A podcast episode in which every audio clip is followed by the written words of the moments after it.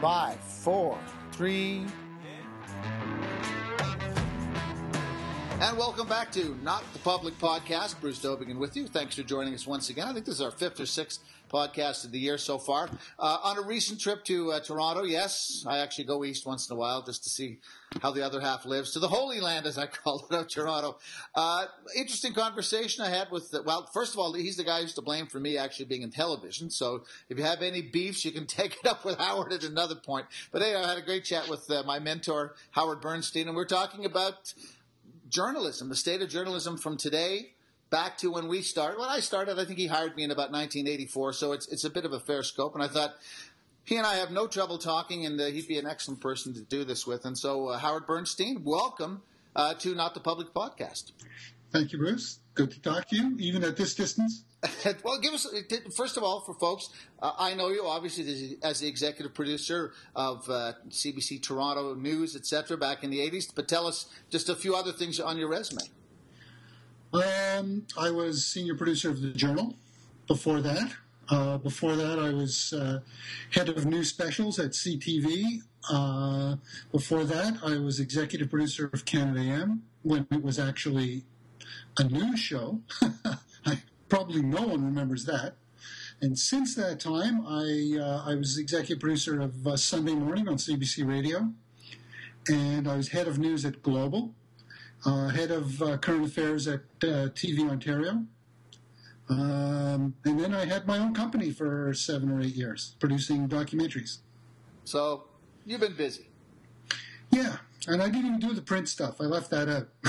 well, I, I, tried the print stuff. It didn't work any better than the TV stuff. Um, this is going to be a difficult thing to answer briefly, but give us some sense. Like when I walked through the new, the newsroom doors, 1984, when you're hiring me, uh, people are on typewriters, people are smoking furiously in the newsroom, uh, etc. Give us some sense of the constraints of journalism at that point that we faced uh, on a daily basis.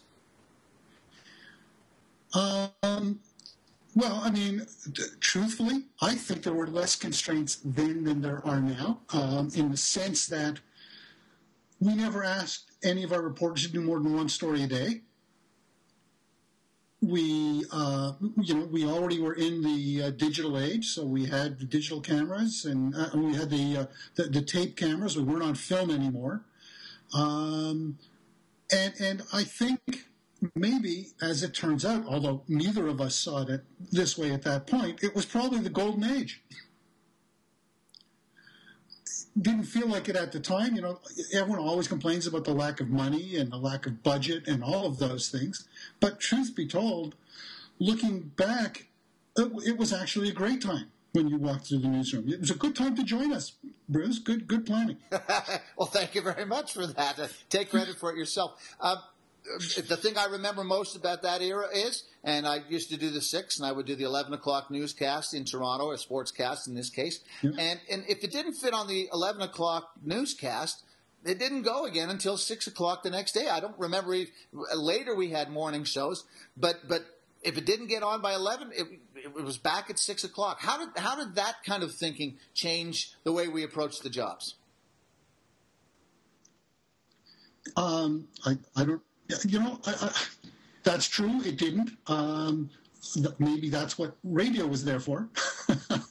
um, if you turned into CBC, tuned into CBC Radio News, you would get whatever news was happening in the morning. But on television, no, it was it was, it was six o'clock and eleven. But remember, in those days, there was no twenty-four hour news, so you weren't really getting it anywhere else either. Now that's, I mean, there were local CTV stations had had news uh, newscasts in the morning, but truth be told, they weren't reporting on anything new. It was the repeat of what was on last night at six o'clock, even the following morning. Yeah, yeah, but but but in those days you could you could hold information. Like i could get a story and i can hang on to that information and until it went to air on tv nobody knew about it. And in some respects that affected the way we did journalism i guess maybe because we had more time. But to me it, it, it gave us a sense of okay we could develop things a little bit more than we can today. Absolutely. And more important and even more important that you could actually check the facts. You could actually do some research uh, nowadays, everyone's competing to be first no one takes the time, seemingly, or there wouldn't be so many mistakes on air, to, to, to check anything out anymore. It's more important to get on first. And, you know, and that's something I actually have no understanding of. If I'm watching a station, whether it's CNN or CBC, I'm watching that station. I don't know if someone else has it on before that. So, yet somehow the competition to get on first among all the stations seems to be there. The, the, audience doesn't know anything about it. When they hear it for the first time, that's when they hear it for the first time. It, it, it's a strange, you know, this whole competition in news for speed seems to be so counterproductive to me um, that it, it just it makes no sense and it's and it's hurting the product. I, I, don't want to jump ahead too far, but I mean one of the one of the things that we're seeing now with social media, and, and Donald Trump's the perfect example of that, is where the where the participant or the people we were covering are now participants in how they're being covered on social media. In other words, a guy like Trump watches Twitter, how he's been covered, and then it becomes his ability to jump in on the story. We never had that in the past either. What the, the subject could also be firing back at the same time you were covering. No, and, and, and add to that, I mean, just the next step with the 24 hour news cycle at 24 hour news stations, Donald Trump can, if he doesn't like something he hears on TV right now, he phones in and gets on instantly. and, and he's on TV answering what someone just said 24 hours a day.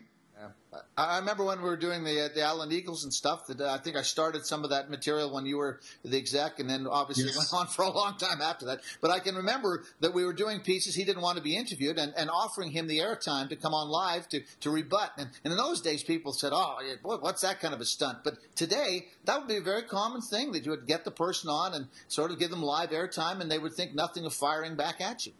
Absolutely. Absolutely. You know, when I think back of my time, I remember the first time I had to do something that involved China.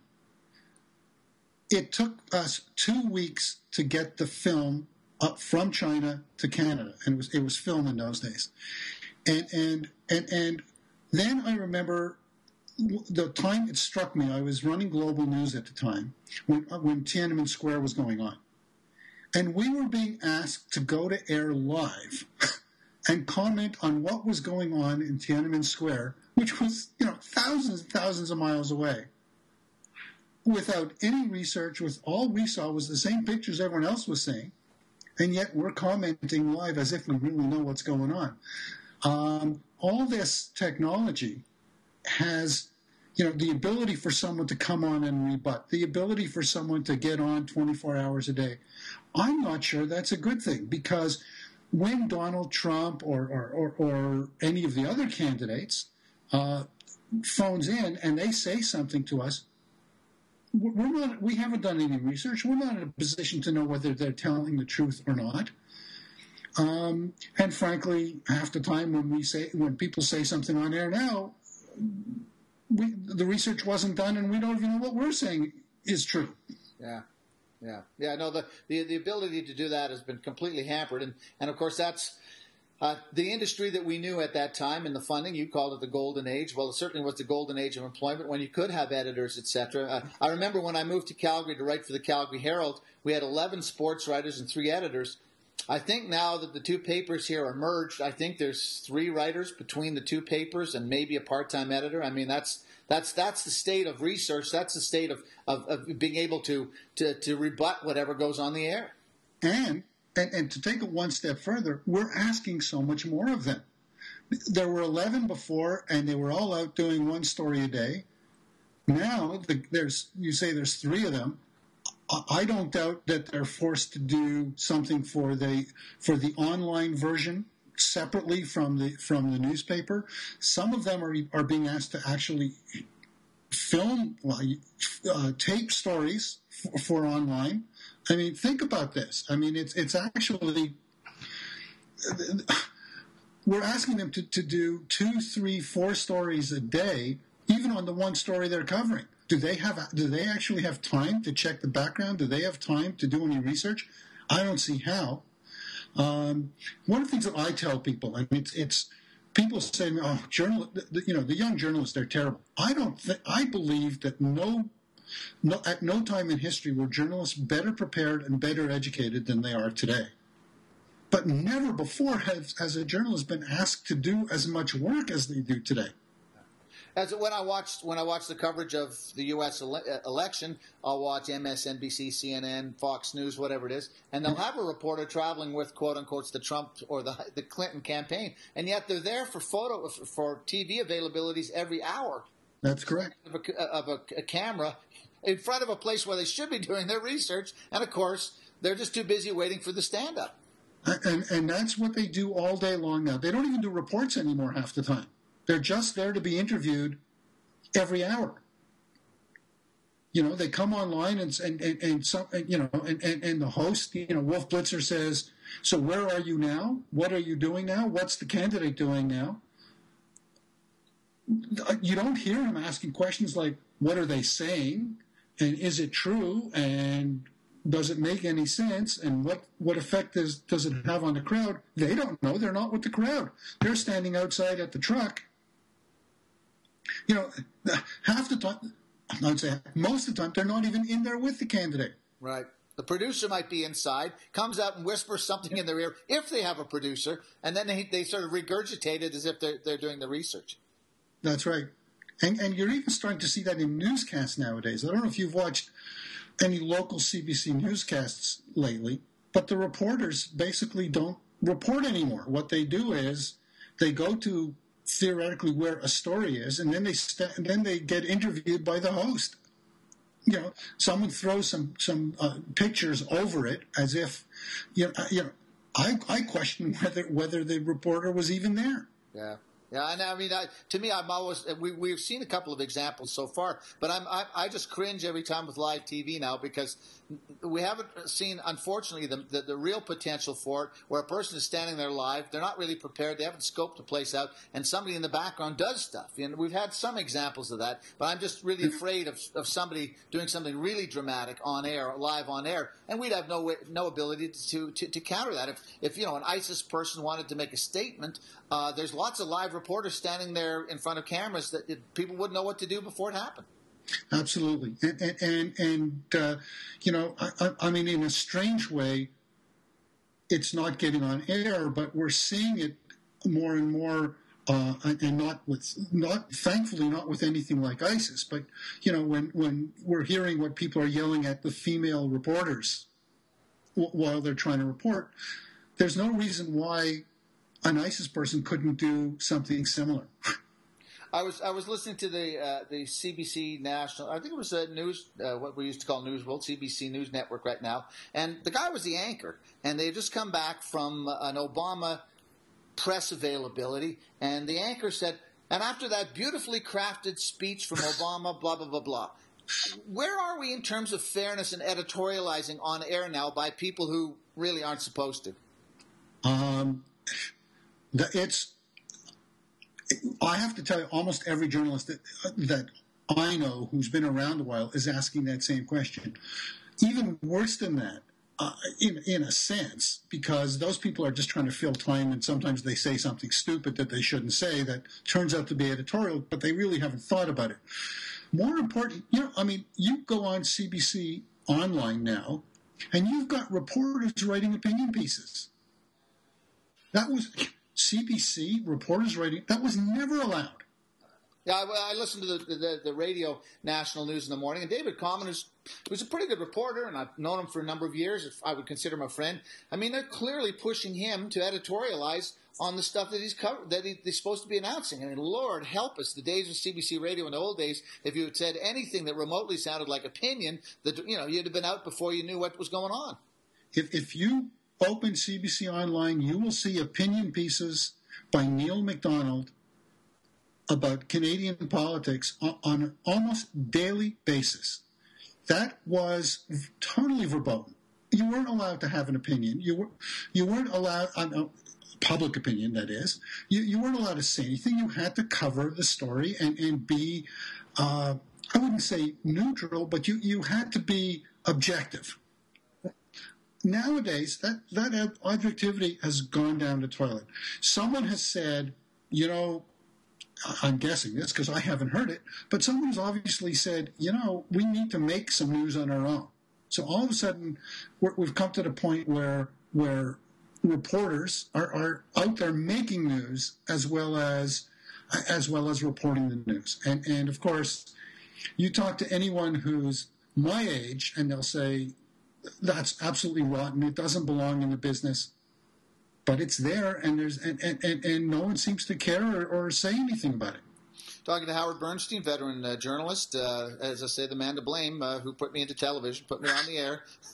Point fingers at him. You're listening to Not the Public Podcast. Bruce Dowbiggin with you. Uh, yeah, I, you know, it, one of the things that, that sort of strikes me when I when I watch the, the broadcast today too is is just you're talking about the reporters. I mean, the sense of the reporter, uh, her name has escaped me for the moment, but the woman who was gra- who was grabbed by uh, Trump's manager and pulled aside, yep. and and then Daniel Dale complaining about how he was treated by uh, uh, Rob Ford, etc.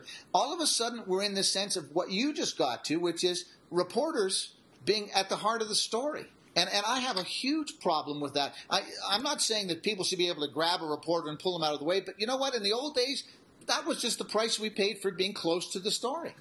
Bruce, when you were at CBC, what we used to teach was that the reporter is not allowed to be part of the story.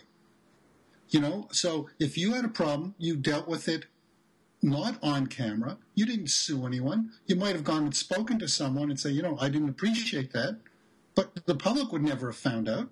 It just it would never have come up. Yeah, the, the, the, the, Trump manager thing is just, I mean, you know, I saw the video and I don't know how many times I got pushed aside. I mean, Alan Eagleson accused me of beating my wife. I had, I had death threats, in very seriously, a death threat one time when I was reporting a story. But, you know, we never, we never reported that. And yet all of a sudden now there's people in the newsrooms who say, oh, really? Oh, let's make that into a story. I, and I don't know where this comes from. I, you know, and I say the, all I can read into it is that someone is saying, you know, we can get better ratings if we if if our reporters are now stars, and the way to make them stars is to make the stories about them. That, I, I don't know how else to read it. Um, it used to be that if you were a reporter, pretty much very few, no one knew who you were you had to be the host of a show, the newsreader, the sportscaster, the weather guy, for anyone to recognize you. Now, the idea has has taken over TV that everyone on air has to be a star. They have to have star qualities. They have to, and, and how do you do that if, if you're only doing a, a, a, a 10 second stand up in a piece? Well, the way you do it is to make yourself part of the piece.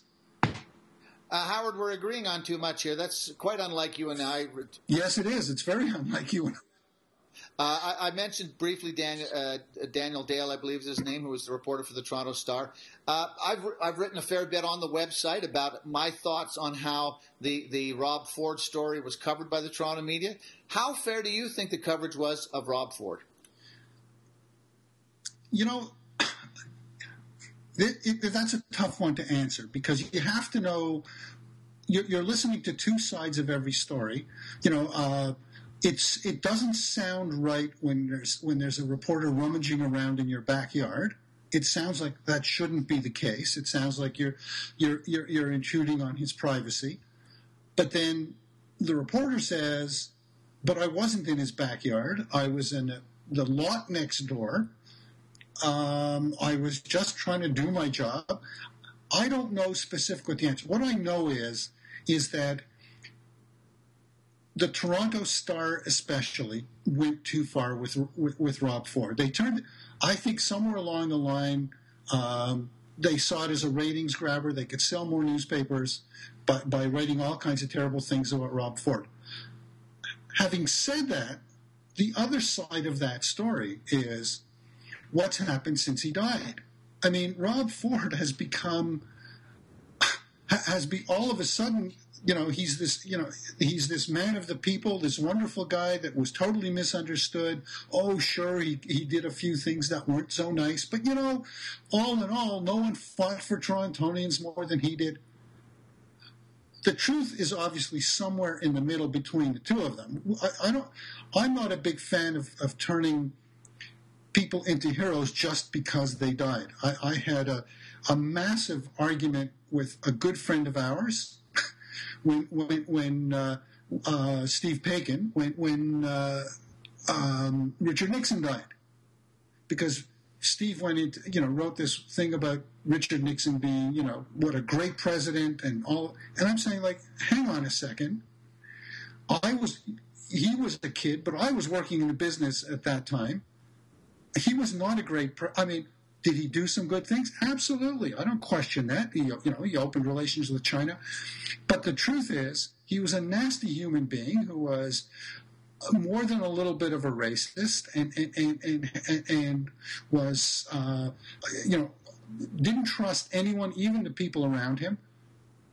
So I have no problem with when Richard Nixon dies saying, you know what? He was a pretty nasty guy and difficult to work with, and, and maybe not one of our best presidents, but he also did some good things. But to turning Rob Ford now into some kind of sainted uh, former mayor who, who was the last guy to care about the little guy and, and, and a man of the people, that's going too far as well. So I think what you're talking about in the end is a symptom of what's going on in the newspaper industry, what's going on in journalism. We care more about selling TVs and selling newspapers and getting eyeballs than we do about the story anymore. And what that and what it's as if every day when they come in that the story can be new every day and and rob ford dead oh then he's a nice guy but rob ford before bad guy and and you know somehow he rose from the dead on the third day and came out and and and, and you know killed a dog with his car, he'd be back. I mean, they literally seem to be making value judgments on stories on a daily basis. But are they making value judgments because they believe them, or are they making value judgments because they think it's going to sell newspapers? So, you know, everyone is feeling sorry for Rob Ford and Rob Ford's family. This is a good time to say all these nice things and sell more newspapers. Every, everyone is upset at Rob Ford because of, of the drug allegations and all the other things, and everyone hates him. So let's jump on that bandwagon and turn him into a demon because it sells more newspapers.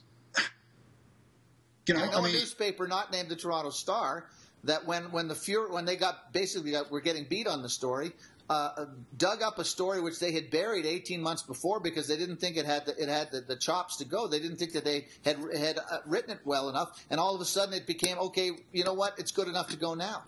I mean, that's just to, to, me that was the frenzy around Rob Ford, and and I always say that at the same time, at a, the parallel time, we had Ben Levin, who was basically the senior bureaucrat in the education department, being charged with pedophilia, and you know, you'd have to look on page six to find some of this sort of stuff. Uh, it just seemed to me that the even-handedness it wasn't there. And for me, you know, when, when I talk about stuff, I don't, I don't think any story is unbiased. Just the fact I'm bringing it to somebody is a bias. On the other hand, I think you have to be fair, which means give both sides of the story. And the Rob Ford story and the Ben Levin story, to me, were just like, huh? Is this is this the same code of ethics? But when you look at it, what, what what's going on? What's going on is is that the man in the street has no idea who Ben Levin is. It's not going to sell newspapers. The, the, the, everyone knows who Rob Ford is. You're going to, you know, you go after them and you're going to sell newspapers. It, it's a financial decision as much as it is an editorial decision, maybe even more than it is an editorial decision. I'm sure what I'm sure someone said, "Hey, you know, we did this, we did these stories, you know, knocking the hell out of out of Rob Ford, and our and we sold twenty thousand more papers today.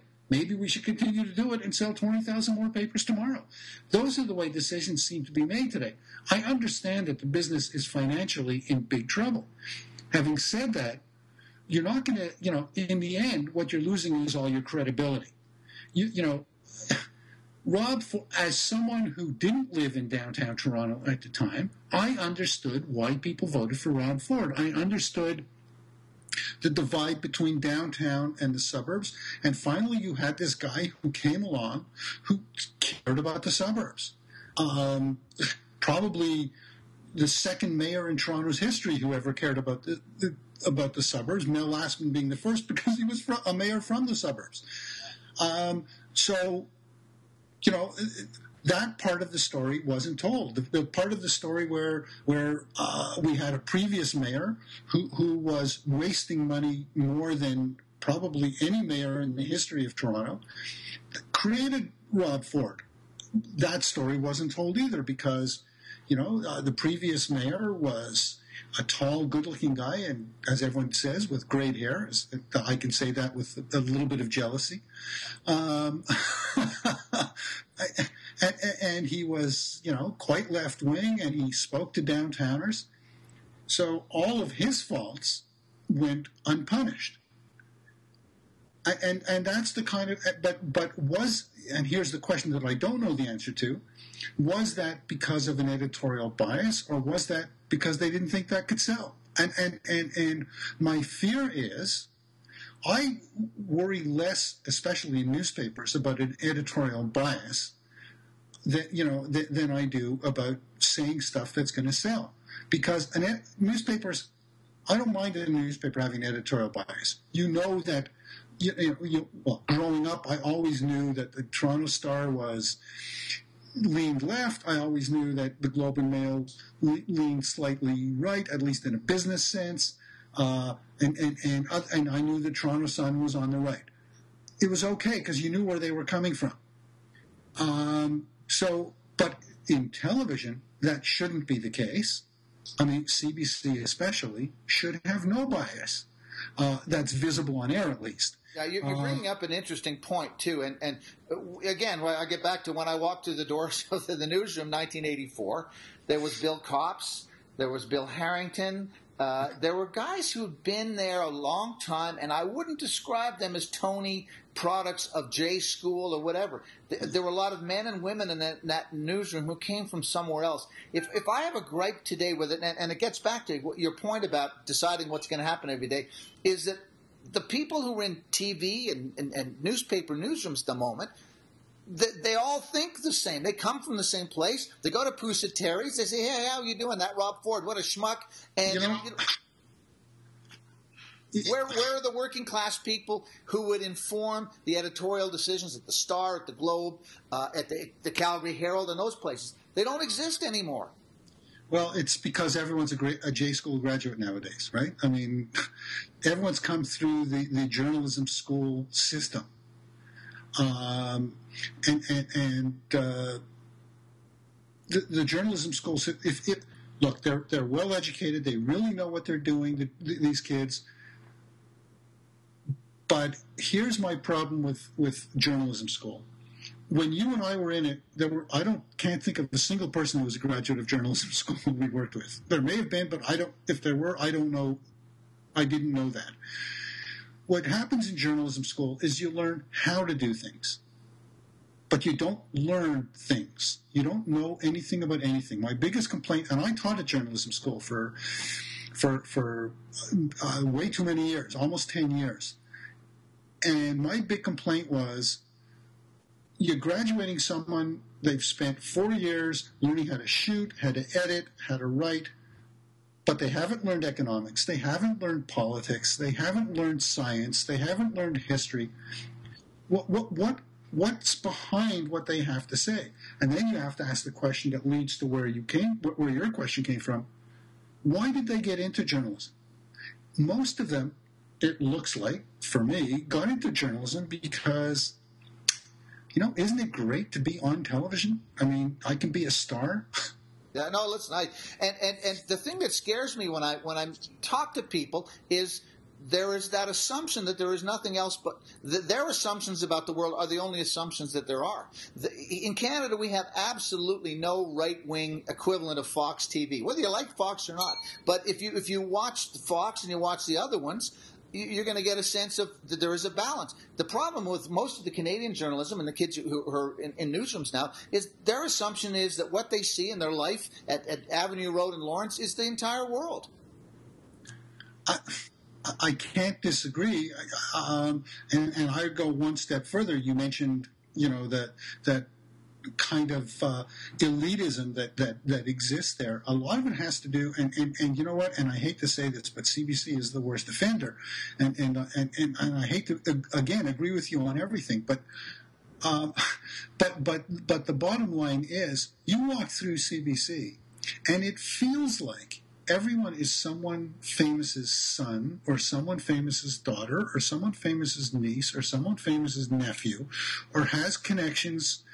Uh, and, and you say to yourself, how does a kid from, you know, like me from Park Extension get to be on TV anymore? Or get even work in TV anymore. I, I, agree with you 100%. I don't know how do you get the Victor Malarek kind of people to get them on TV or even a Bill Copp, Bill Copp, CBC News. Yeah. You know, one of those grizzled guys who, who and, and, and the thing about those people, and you know, we're going to agree on something again, but mm-hmm. th- those guys were totally unaffected by being on TV. Bill Copps would go home at the end of the day, and he wouldn't be all thrilled. Hey, look at me on TV, and sit there with his family and watch it. Bill he probably went and curled or had a few beers or whatever. It was just his job. And but the people today, it's like you know they're they're building some sort of resume that's going to get them, uh, you know, on, on American Idol or something. Yeah, it, it's they're posing. Frankly, is what they're doing. They're posing. You know, it's it's like they have to have the, uh, you know, it. I never saw Bill Copps wearing a tailored suit. or a clean shirt. or a clean shirt, yeah. Um, but you know, he did the job, and he did the job for more years than than than I care to, to know. I mean, he, he was there for uh, not at CBC, but he was covering the news for over forty years. You know. Yeah, yeah. Talking with Howard Bernstein, veteran uh, journalist, producer. Uh, been there, done that. He got the T-shirt every place. Uh, this is not the public podcast. Bruce Dowbiggin with you. Let, us finish up with I, we talked about Donald Trump just briefly earlier. How has the Donald Trump phenomenon changed journalism? I think it's brought it. It's brought all the things we've been talking about to a head. Um, I you have to feel sorry in some ways because of what journalism has done for the the Kasichs and Jeb Bushes and and, and, and to a certain extent uh, Ted Cruz's of this world, and not to mention, you know, even the Democrats who can't get on TV because people like CNN uh, and, and ABC, NBC, CBS, they understand if I put him on the air, every time I put him on the air, my numbers are going to go up. No one stops and says, "Yeah, but does he has, have anything to say?" So I think it's it's it's in many ways cheapened journalism. Uh, I think what that's one of the things he's done. Has he done it on purpose? No, he's used what they've made available to him. Yeah, yeah. It's it's and and and uh, the... so, um, yes, he's done it on purpose, but they made it available to him. They could have easily said no. Sorry, I didn't hear that. Yeah, no, I was just going to say that the, the, the, the thing is is also about are we going to now start mining television and, and the media for people who to go into politics. In other words, does this kickstart a Kevin O'Leary kind of person in Canada? Well, I mean, it obviously did give Kevin O'Leary ideas. so, so he really thinks he can be the Donald Trump of Canada. Um, the pity in all of this is not the success of Don uh, uh, uh, uh, of Trump. The, the pity in all of this is the lack of serious looking at the the issues and the politics around all the candidates. So Donald Trump can get away with going on TV and literally, when he, whenever he's asked a question, saying, "Oh, I'm going to fix that. I'm going to do. What are you going to do? What, whatever I do, it's going to be great." Who are you going to hire to do it? I will hire only the best people. No specific answers about anything. And, and, and I can't imagine that in the future people won't look at this and say, wow, you know, the less information you give, the less trouble you can get into. So, so I, and and if the media is going to allow you to do that, why wouldn't you do that? Why should I tell? You know, why should I fall into the same situation that most politicians fall into, which is making all these promises that in the end you can't keep because, uh, you know, you're only making the promises because you think it's what people want to hear. Well, you don't have to do that anymore. Yeah, I did, I did a column a couple of weeks ago for my usual suspects column, in which I basically said that the, the, the, the current political requirements for running for office, the best thing you can do is have no record whatsoever going in. Obama was the perfect candidate. To a certain extent, yeah. Rubio was an excellent candidate because when you go out there, they can't nail you with, oh, well, you shut down this factory, or they can't nail you with, in, in, in Romney's case, that you started a, a Medicare thing in, in Massachusetts. It, it, it's saying more and more that the best candidate is the person who has absolutely no record at all because then you can't rip them for anything. And add to that, Bruce, that the, the, so if you've never done anything, and there's nothing I can rip you for. And then you go on the campaign trail and you don't say anything. Then what do you? What's there to criticize? Yeah, yeah. Yeah. On the, on the other hand, I, I, I think the whole thing is sort of bass backwards. We, we, we put these these people through policy hell so that they're really most of them are really good at, it and they tell you this, they tell you that, and and yet when we elect a prime minister, when we elect a president, when whatever it is, the, at the end of the day, what we're electing is a person we hope when, when the circumstances change, we'll be ready for it. I always remember Macmillan's famous expression, uh, the Prime Minister of Britain, and they said, What is it you fear most? He said, Events, boy, event. Yeah, yeah. is somebody who's going to face events that none of us can foresee, and all of the stuff that we vetted them on before goes out the window right away. So, in some senses, I understand not having a record or having a record or not having a record doesn't really matter when you get the three o'clock phone call. The way Hillary Clinton did with Benghazi, and she rolled over and went back to bed. Okay, but the conventional wisdom right now uh, seems to be that they'll grow into the job. No matter what the job is, they'll grow into it. Um, and, and, and, and, and most of the time, you know, are, are they growing into it, or, or, or are we only hearing their side of the story after they're in the job? Yeah. Well, and, and I think that's the, the classic example of what I'm saying. Of course, is Justin Trudeau. We'll see. He's got another four years to uh, to prove his mettle, etc. When when I don't think he's had any particular crisis come yet, so he's he's still sailing on on the election, uh, the honeymoon of the election, and and he may turn around and, and, and actually know what to do, or he may be a disaster. But that's that's that's going to be a great example in Canada how the media will cover him because the media loved him to death. He was all pretty with the handsome stuff and doing the yoga poses and all that. How will they cover him when when that moment comes and he either fails or he succeeds? Well, as as you know, because we spoke, I, am not a big fan of, of Justin Trudeau's, and never, and I wasn't before, you know, before he ran, and I didn't support him when he ran. Um, but but having said that, whenever I mention that to people, the answer I always get is, "Oh, but he'll have good people around him." You know, I, I, maybe, maybe not, but the buck has to stop somewhere. And and, and uh, I prefer the buck stopped at someone with uh, with some experience, but hey, that's me, and I'm obviously an old fart who uh, belonged in a different age. and on that note, I think we found ourselves back where we started from belonging in a different age.